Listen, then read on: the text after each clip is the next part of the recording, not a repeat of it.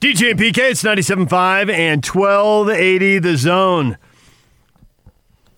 Time to welcome in Kev, Kev Ciardello. He joins us. He's a beat writer for the uh, Texas State football team. He writes for the Austin American Statesman, covers Texas State. He joins us now on the T-Mobile special guest line. T-Mobile and Sprint are coming together to build the best wireless company around. Visit T-Mobile.com for online services and local store availability. Kev, good morning. Good morning. Thanks for having me on. No problem. And you know why we're playing George Strait, don't you? Oh, I, of course. Texas State alum. I should say Southwest Texas State alum. Which All is now Texas State. Yes. Kev, we need to paint uh, paint the picture here for people because we always talk about how football crazy Texas is. The local schools here have all recruited Texas kids. Uh, Utah's done it. BYU's done it. Utah State's done it. Uh, but to kind of paint a picture to let them know w- how competitive it is and how much schools are parked next to each other. If I have my geography right, Austin and San Antonio are about an hour apart by freeway, right? About an hour drive. Correct. University of Texas is in Austin, and now obviously uh, UTSA, who BYU just played, is in San Antonio, and now the area in between is kind of filling in. It's just kind of a western sprawl thing. You see it all the time, and San Marcos sits about halfway between Austin and San Antonio, and now you got Texas State there. You got three college football teams or as the Longhorn fans would say, two in the shadow of the real college football team, but parked within an Oh. hour of each other. Is that is that true? Yes, absolutely. You know, they call that the uh, I-35 corridor because it's the highway that separates or that, that goes along all, all down that way is IH-35. Um, even the rivalry between Texas State and UTSA is called the, the I-35 showdown. So, yeah, they're they're all right down the road. And I mean, you, kind of said it. It's Texas is up there casting a shadow on some of the other ones because there's even Incarnate Word down in San Antonio. And they're kind of up and coming in, in the FCS ranks. So yeah, there's a there's a lot of colleges here. I mean, there's 12 FBS colleges in the state of Texas alone. Are So there the are, are there players and fans for all those teams? Oh, I mean, it's it's it gets kind of. It, it depends on if they're winning, really. I mean, of course, the big the big dogs like Texas, Texas A and M, uh, um, TCU, Baylor, they're always going to have their fans. But with some of the smaller guys, Texas State, UTSA, if they're winning, the fans show up. If not, it's usually about you know seven, eight thousand at a game. We know that uh, Texas State has made, uh, well, they've already made the transition, obviously, from what they were to the D1. And they used to have a rivalry with Nicholls State, and now they're trying to develop something on that I 35 with San Antonio. Yeah, yeah. You know, they they used to be in the Southland Conference together, and they've they've battled it out in other sports besides football for going back to the seventies. But UTSA um, incepted their football team 2011, I believe it was. So they, they're real, real new in the football scene, and they've played four times since UTSA has has started playing football. And starting in 2023, they're going to play eight straight series going to 2030. So they're it's something that they're they're really trying to promote. But honestly, UTSA has Texas State's number four nothing on that series. So I mean, not not too much of a rivalry as far as uh, wins and losses are concerned. Yeah, well, Utah fans are sitting in the cars right now saying, "Yeah, you think four in a row is something? You ought to try nine in a row." But that's another story, and we don't need to get into that right now with you. yeah. So I think we're curious about Texas State here. Obviously, a one in five record is not good, but I see a seven point loss to open the season to SMU. I see a three point loss to UTSA and a three point loss at Boston College.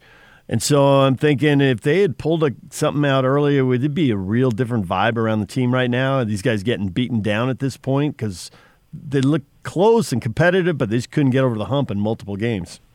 Yeah, I, I absolutely think so. I, I think if they could have squeezed out some of those wins, that overtime loss to UTSA was a pretty big one. Then that one to Boston College was was real close. I mean, Texas State led or tied that entire game up until the last three seconds. Boston College hit a field goal to win it. I, you know, I, I feel like once once that loss happened in Boston, that's when the wheels started to really come off the the last couple games. And you know, they're they're one of six teams to have played six games this season. There's it's it's it's kind of um, they've they've been beaten down by depth, uh, especially at the defensive back uh, in the DB section of the of the defense. They are real thin there. I mean, they lost three guys last week. One of them will be back because he, he left because of targeting, but they had two injuries in starting corner Cordell Rogers, and then his backup Roderick Hockley came in and then dislocated his hand, so he's out for the season. So they've had a lot of depth issues, beat up their D line too. It's really a lot of the injuries are on defense. Um, and it's it's a young, it's a new team, and I really think some of those, if they would have been able to get some of those early wins, would have instilled some confidence going forward for the rest of the season.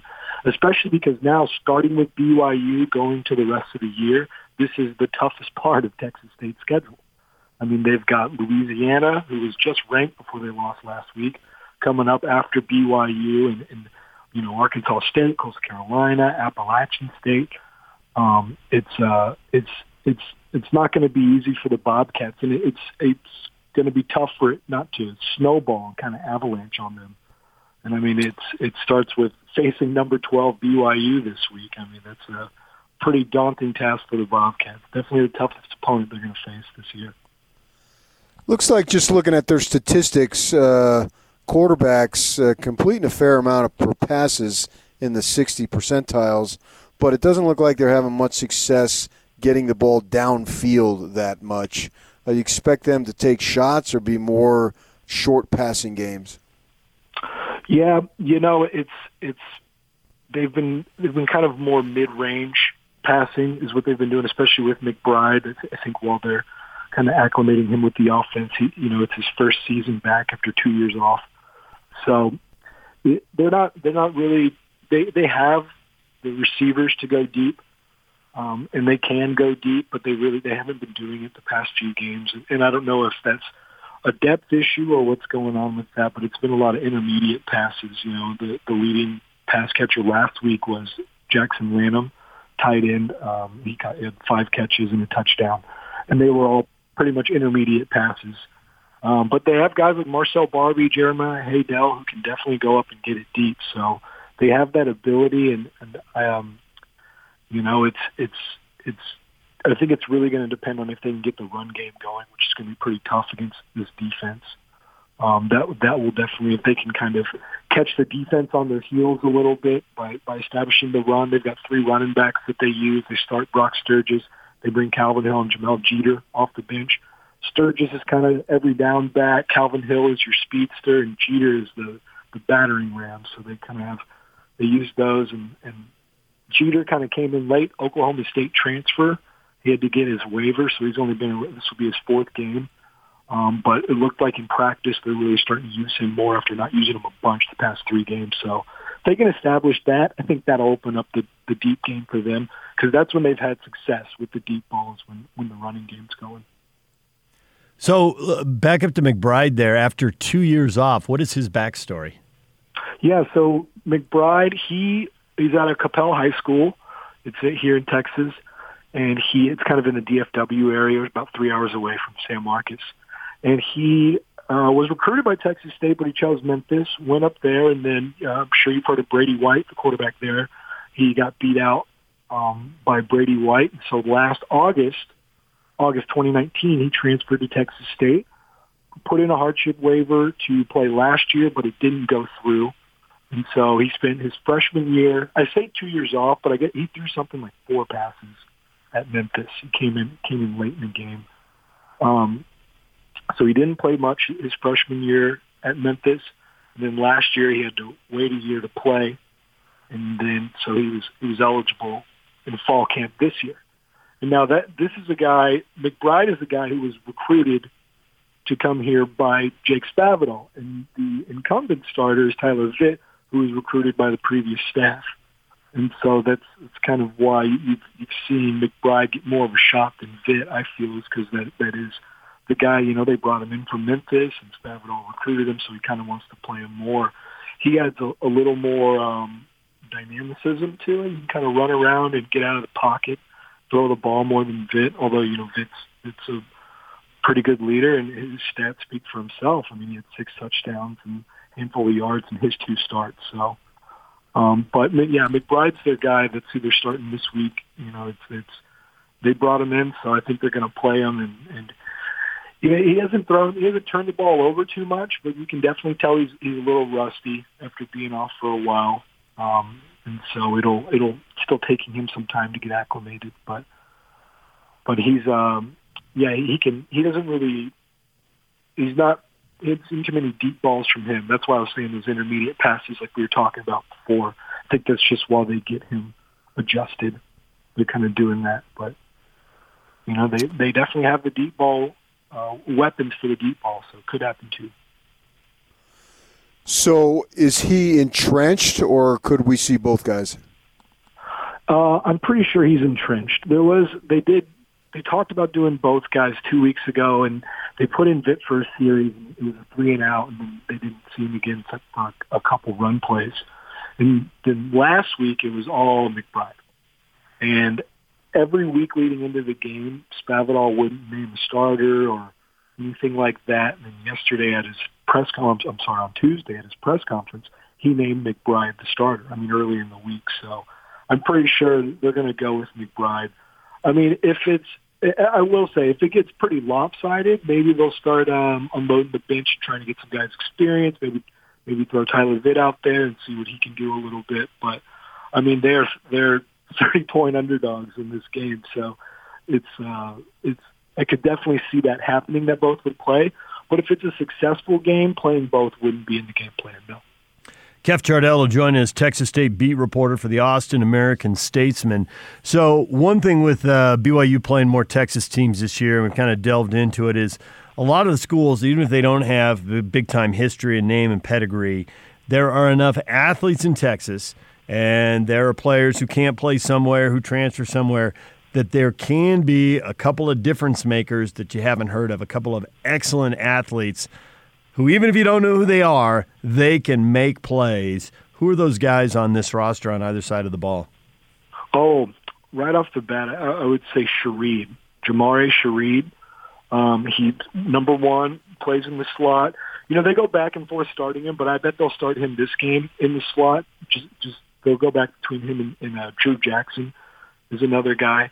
Um, but in that slot position, gosh, he is a speedster. He, he gets the, spot, the ball in space and and he just goes. He's kind of he's smaller, you know, maybe about five eight, five seven, but he he really can't. I mean, on kickoff return, you'll definitely see him. He, returns the kicks for the Bobcats, and uh, he hasn't busted one yet. I, can tell he's going to get close eventually because it seems every time he gets the ball, he, he catches it at the, the end zone and takes it out to the 30, 35 at least.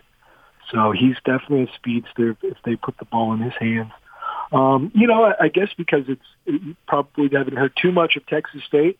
There's Jeremiah Haydel and Marcell Barbee are two receivers who uh, multiple times each have made SportsCenter top ten for some of their catches early in the year. Um, so they've got some some two really talented receivers that can that can shock you. You know, Texas State has plenty of skill position players, running back and receiver. They're a little thin at tight end, um, but the, the, they have an issue. It's it's kind of it hasn't been terrible play at quarterback, but it's really trying to figure out who is the quarterback there, and kind of some issues on the offensive line is the problem with with the Texas State offense. But they definitely have plenty of skill players. I mean, I could go on. I mean, there's Drew Jackson too. He, he's a speedster himself. Uh, there's a there's a bunch of those guys on the Bobcats offense, but offensive line issues and beat up DBs and D line has, has really done them in though, and that, that, I think that'll be the case this weekend as well.